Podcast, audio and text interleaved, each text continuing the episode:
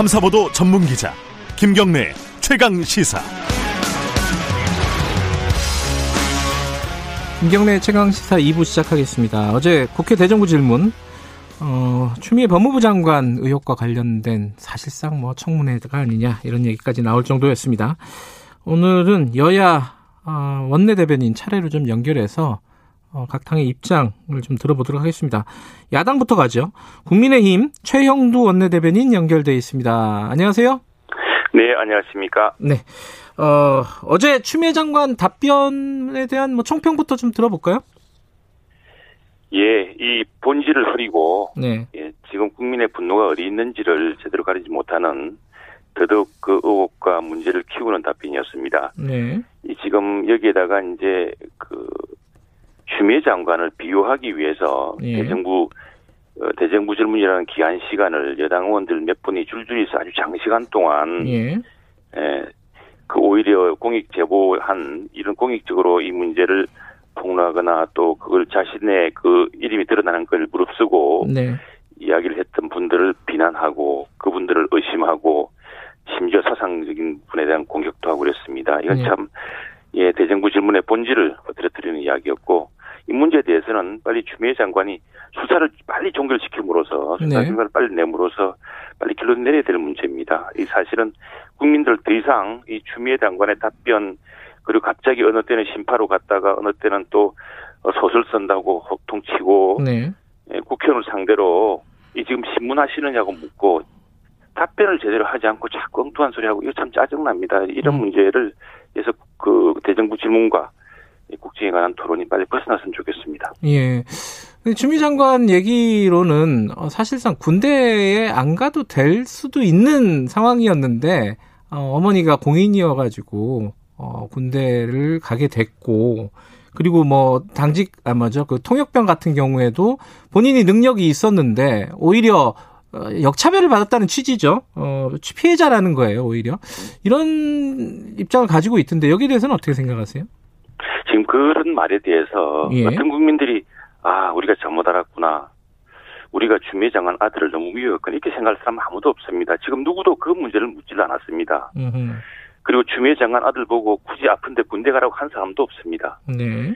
근데 추 장관이 어제 그 이 문제 추 장관 그런 말을 했기 때문에 네. 야당 의원들이 이제 어, 그 문제에 대해서 지지를 또 했습니다. 지지를 네. 했더니 또 말을 또 바꿉니다. 왜냐하면은 내 아들 군대에 안 가들 아들을 이 참 억지로 공인인 엄마 때문에 가게 했더니 그리고 또 이런 말을 어, 여당에서 뭐 최고위원들이 또 상찬해 주지는 못할 망정 이게 뭐 하는 짓이냐고 이렇게 또 국민들을 비난하기도 했습니다. 음. 그런데 사실은 추 장관 아들이 앓고 있는 그 병, 그낸 네. 진단서라는 것이 병무청에 저희들이 확인해 본 결과 전혀 그 병역 면제가 될 사유가 아니었다고 아니라고 음, 합니다. 네. 그런데 이제 그래서 그 자료를 들이대니까 아니 제가 그렇게 이야기한 적은 없다고 또 말을 바꿉니다. 이런 음. 식으로 계속해서는 안 되고요. 네. 그리고 이 능력 있는 내 아들을 제비뽑기로 떨어뜨렸단 말, 이 말 정말 확실히 기록해두고 앞으로 국민들이 두고 두고 어, 이 문제에 대해서는 그 실망감과 이 분노를 계속 키우게 될 겁니다. 음. 이게 지금 뭐 가출사에 가는 애들이 그 능력이 있다는 게 뭡니까? 영어 잘한다는 것 정도인데, 네. 예, 그 참 그, 그 그리고 또 평창 올림픽에는 다양한 언어를 또 가진 사람 그 필요했을 테고 할 텐데, 네. 그 능력을 정말 누가 어떻게 테스트해 본지 모르겠지만은, 네. 뭐 누구나 자식, 자기 자식 다 소중한 법 아니겠습니까? 다 음. 소중하고 다 똑똑하고 할 텐데, 또 그렇게 말하는 것은 공인으로서의 태도가 아니라 생각합니다. 실제로, 실제로 그 말을 거꾸로 하자면은, 네. 어, 뭐, 이, 저, 추미애 장관 아들이 자신들 그 부대원들과의 그 단체 메신저 방에서, 어, 내가 가야 되는데라고 했다든가 하는 거 보면은 뭔가 정황상 이 문제가 강력한 엄한과 뭐 청탁이 있었는데 네. 오히려 그것 때문에 역차별 받았다고 이야기하는데 지금 문제는요, 결과론적이 그렇다는 것이 아니라, 네.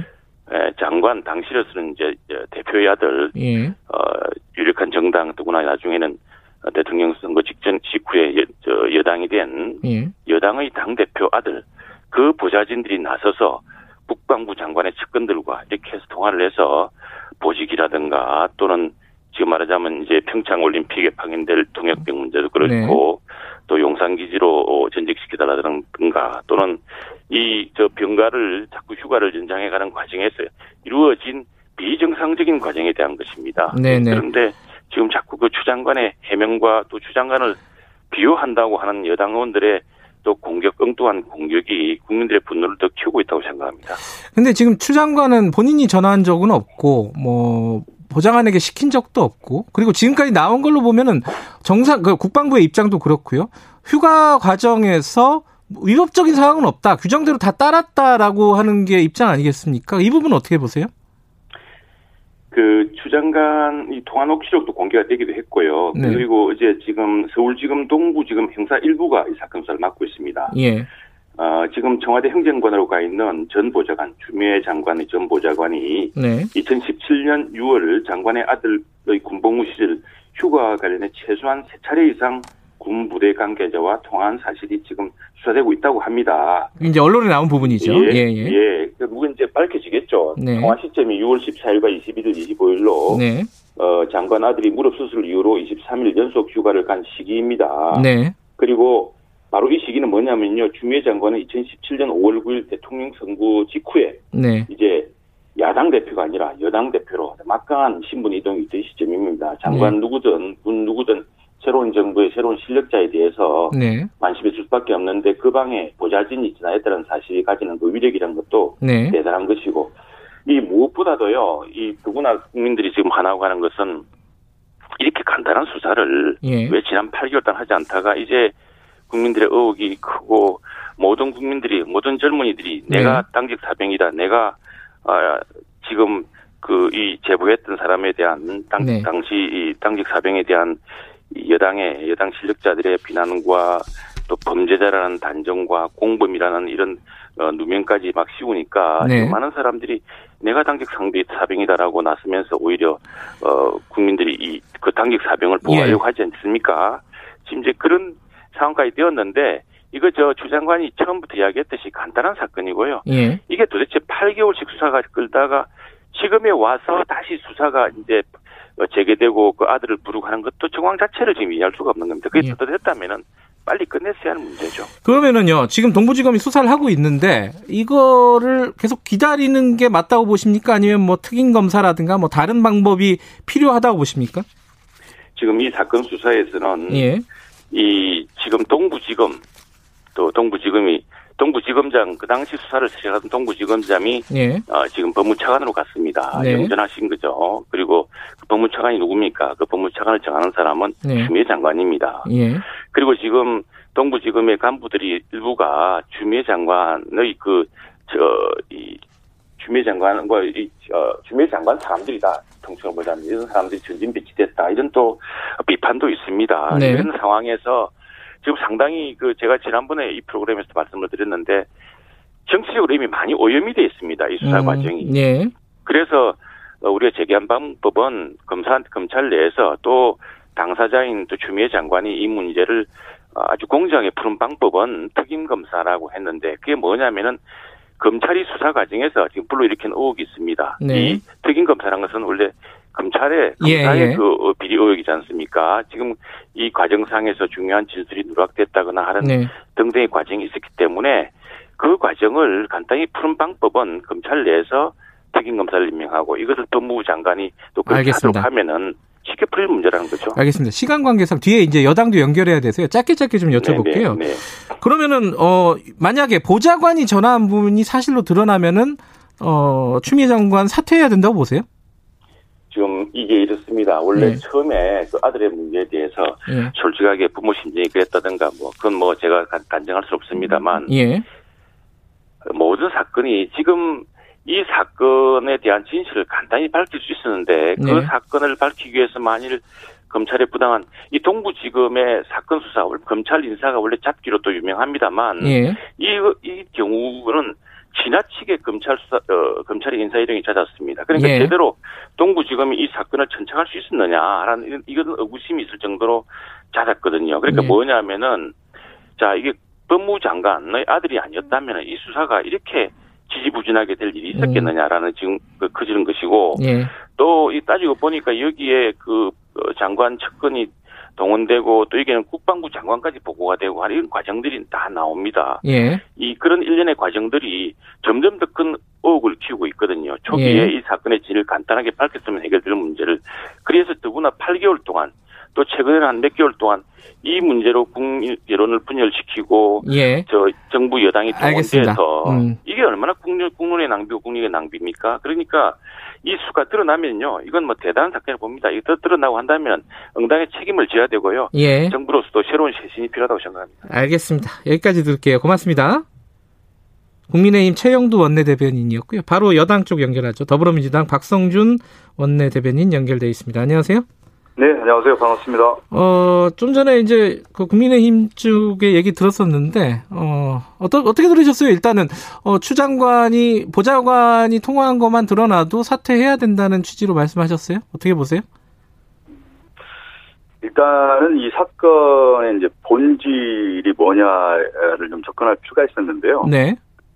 일단, 음, 추 장관의 아들이 실제 무릎이 아파서 수술을 받지 않았습니까? 예, 아, 그래서 이제 병가를 했고, 예, 거기에 따라서 절차 사항을 밟아서 네, 휴가 처리를 한 상태였는데, 네, 그 휴가 처리한 상태에서 어떤 시점의 문제 때문에 네, 어, 외압이 있었느냐 없냐를 가지고 이제 예. 문제 제기를 하는 것이 이제 본질인데 네, 어, 실제 에, 추 장관의 아들이 무릎이 아팠다는 사실이고 그 아파서 병가를 처리했다라는 것은 네, 어, 실제 우리가 상식적으로 생각할 때 예. 아프면 휴가를 가야 되고 또 병원을 가야 되지 않습니까? 네, 그런 과정에서는 전혀 절차적인 문제가 없었다라는 것이 국방부의 발표가 있었고 절차상의 문제가 없었다라는 건데 네, 이 문제가 왜 이렇게 불거졌는지 저도 좀 이해가 안 되는 부분이 있습니다. 음.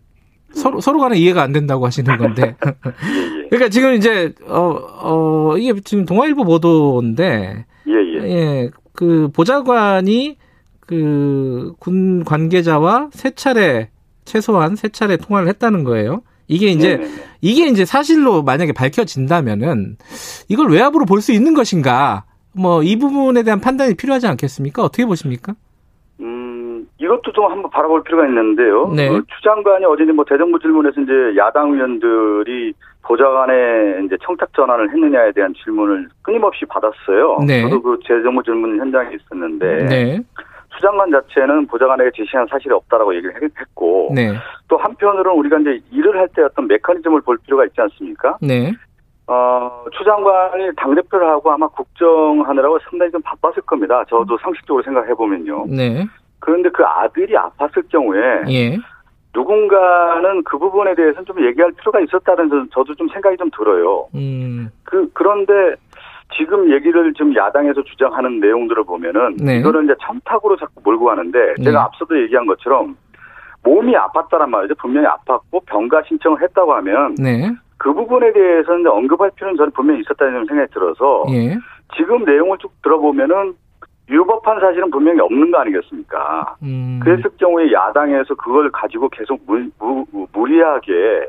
질문하는 것 자체가 어, 모순에 빠져 있는 것이 아니냐 이렇게 네. 저는 좀 말씀드리고 싶습니다. 그러니까 아, 네. 이게 이제 말씀하신 거 보면 이제 휴가라는 예. 게 아팠기 때문에 수술을 받았기 그러니까 때문에 아픈 것이 사실이라는 네. 거죠. 이게, 이게 사실이 아닌 상태에서 문제를 음. 만들어내고 그거에 대해서 휴가 처리를 했다고 하면 거기에서 청탁과 외압이 있을 수가 있는데 예, 아프고 병가하고 실제 병가가 계속 이루어지고 있는 상태에서 휴가 처리의 과정에 문제가 없는데 예. 거기에 대해서 청탁이 있었다라고 하는 문제 제기를 하는 것 자체가 형성이 될 음. 수 없는 거라는 거죠, 제 얘기는. 그, 런데 네. 왜 보좌관이 전화를 했을까? 이 의문이잖아요, 결국은.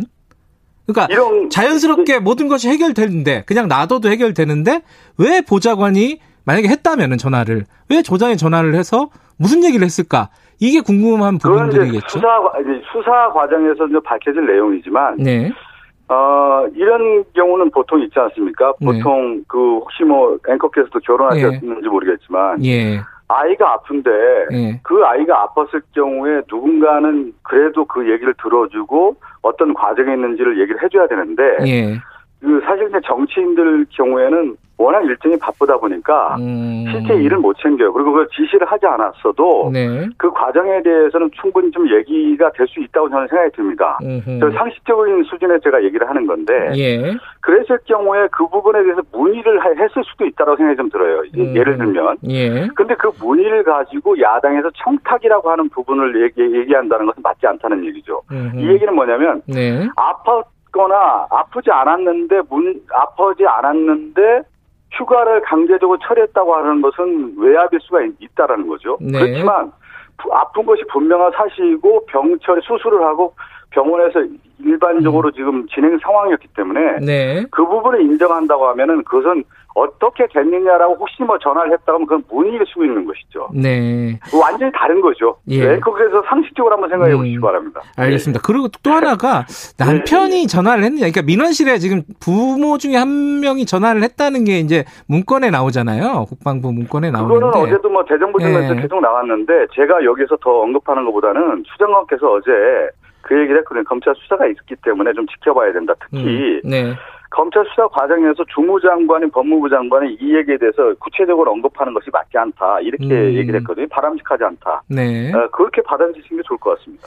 음. 근데 이제 검찰 수사로 넘어가면은 검찰 예, 예. 수사가 이제 여러 가지 어 뭐랄까요 믿 믿음직스럽지 못하다는 게 야당 입장입니다. 그러니까 어 추미애 라인이다 뭐 이런 거죠 한마디로 얘기하면은 어 그래서 이제 특임 검사 같은 것들이 필요한 거 아니냐 이런 문제 제기인데 요거는 어떻게 받아들이십니까? 한편으로 이렇게 생각할 수도 있을 것 같아요. 예. 그러니까 이 문제가 1월 달에 불거져서 상당히 오랫동안 지속이 됐는데, 네네 아, 어, 이 본질을 제가 자꾸 얘기하는데, 네 아프지 않은 가운데 병가 처리가 됐다고 하면 그것은 큰 문제가 될 건데, 예. 아픈 상태고 수술이고, 왼쪽 무릎도 안 좋아 상태에서 수술했고, 그 예. 가운데 군에 입대를 했고, 그 이후에 오른쪽 무- 무릎도 안 좋았다는 거 아니겠습니까? 예. 어, 그런 사실을 봤을 때, 이 문제 자체가 수사 선상에 아닐 가능성도 분명히 있었다라는 판단이 있었을 수 있다는 생각이 좀 들어요. 음. 그렇게 좀 접근해도 되지 않겠습니까? 음. 예. 아, 그럼 빨리 불기소 처리해야 되는 거잖아요. 그럼 사실은. 아마 그 음. 검찰 수사 과정들을 보면은 예. 어떤 사건이 있거나 장관이 있기 때문에 예. 아마 검사들도 그 부분을 좀 생각하지 않았을까 싶어요. 이 음. 사건을 수사 대상에 올라와 있는데 예. 수사건이 아닌데 예. 바로 그냥 불기소 처분을 했을 경우에는 오히려 주무장관, 법무장관의 눈치를 본 것이 아니냐라고 음흠. 생각할 수도 있는 것이죠. 예. 그렇기 때문에 그냥 우리가 이제 수사 내용을 보면 그냥 덮어놓는 경우도 있지 않습니까? 네. 아, 그러다 보면 이게 야당에서 이 문제를 가지고 제기를 하고 또 지금 사실 뭐 당직 사병 얘기가 계속 나온 건데 예. 어, 지금 얘기 나온 거 보면 오해 소지가 분명히 있다라는 사실 드러나고 음. 있지 않습니까? 예. 그것이 이제 녹취가 되면서 여기까지 왔다라는 생각이 좀 들어요. 음. 일파만파 당직 사병의 에, 사실은 이제 그 증언이라고 할까 얘기가 이 사건에 이제 큰 이제 예. 음. 화라산처럼 타오른 기회가 됐는데 그 이전의 내용을 봤을 경우에는 큰 문제가 아니었기 때문에 아, 이것이 불거지지 않았다 저는 그렇게 판단하고 있습니다. 이뭐 예. 동의하지 않는 분도 있겠지만 일부에서는 예, 예, 예, 예. 일부에서는요. 그 네네네. 이 추미애 장관이 처음부터 좀 사정을 좀 소상히 설명하고 국민들에게 부모의 마음을 서- 어, 얘기하고 이렇게 좀 적극적으로 해명했으면 차라리 일이 안 커졌을 텐데 처음에 이제 뭐 예, 예. 예컨대 뭐 소설 쓰고 있네 뭐 이런 것부터 시작을 해가지고 강대강으로 부딪, 부딪히다 보니까 여기까지 온 거 아니냐 이건 대응이 잘못된 거다 이런 비판도 있더라고요 이거 어떻게 보십니까? 그런 면도 뭐 지금 앵커가 지적을 했지만 예, 사실은 그 우리 사회에서 가장 큰 어려움 중에 하나 뭐냐면 정치인이 됐든 아마 뭐 예. 관료가 됐든 네, 아들의 문제나 자식의 문제가 불거졌을 때그 예. 아들이 주무부서에 관련된 일을 했을 경우에 예, 장관이 어떤 언급을 하거나 표현을 했을 경우에는 예, 어, 우리 언론의 메커니즘도 그렇고 저도 이제 방송국 출신이지만 예, 이게 얘기를 하는 순간 그 해명을 하는 순간 더욱더 커지는 문제들이 많았습니다. 음, 아마 그러한 부분도 좀 고려하지 않았을까 싶습니다. 예, 어, 아마 그 생각을 해보시면 예. 해명하는 순간 더욱더 일이 커지는 경우들이 많았어요. 음, 예. 네. 네.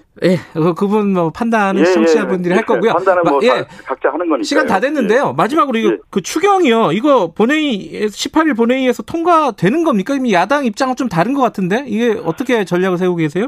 아, 지금 이제 이, 이 얘기는 이제 분명히 좀 말씀드려야 되는데 예, 추경 자체는 이제 정된 사항이 아니고 예, 지금 7천 7조 8천억을 추경을 예산 편성하지 않았습니까? 이제 예. 정세균 총리가 어제 그런 얘기를 했거든요. 예. 어, 시정연설에서 진흙 속에 붙이는 소중한 일상을 들어올리는 지렛대가 되길 바란다 이런 표현을 했는데 예. 지금 진흙입니다. 엄청 어려운 상황이기 때문에 이 예. 추경의 필요성과 시급성에 대해서는 저는 야당도 공감하고 있다 생각 들기 때문에 예. 어, 추석 전에 이 추경이 집행되기 위해서는 18일까지 처리돼야 된다. 다시 한번 음. 강조드리고 싶습니다. 그 통신비 2만 원은 그대로 가는 건가요? 어, 통신비 2만 원에 대한 뭐 네. 사실 이제 논란이 되고 있는데 예. 이렇게 보면 필요, 필요 이렇게 봐야 될 것 같아요. 그 코로나 상황에서 지금 사회가 비대면 사회 아닙니까? 예. 비대면 사회에서 경제 활동을 하고 학생들은 학습을 뭐로 합니까? 다 통신비로 하는 거 아니겠습니까? 음. 일종의 무송통신 자체로 이 사- 경제 활동이 이루어지고 있는 상황에서 네. 연령이라든가 소득을 다 감안하지 않고 경제 활동을 지원하는 방안에 대한 고민이 분명히 있었던 것 같아요. 예, 그 예. 차원에서 통신비가 실질적이고 직접적인 어떤 지원이 될 수 있다라는 적재, 정책적 판단이 있었다. 네. 이렇게 받아들인다고 하면은 예. 아마 이 통신비 접근을 국민 여러분께서도 좀 이해하지 않을까 싶습니다. 알겠습니다. 여기까지 드릴게요. 고맙습니다. 예, 감사합니다. 더불어민주당 박성준 원내 대변인이었습니다.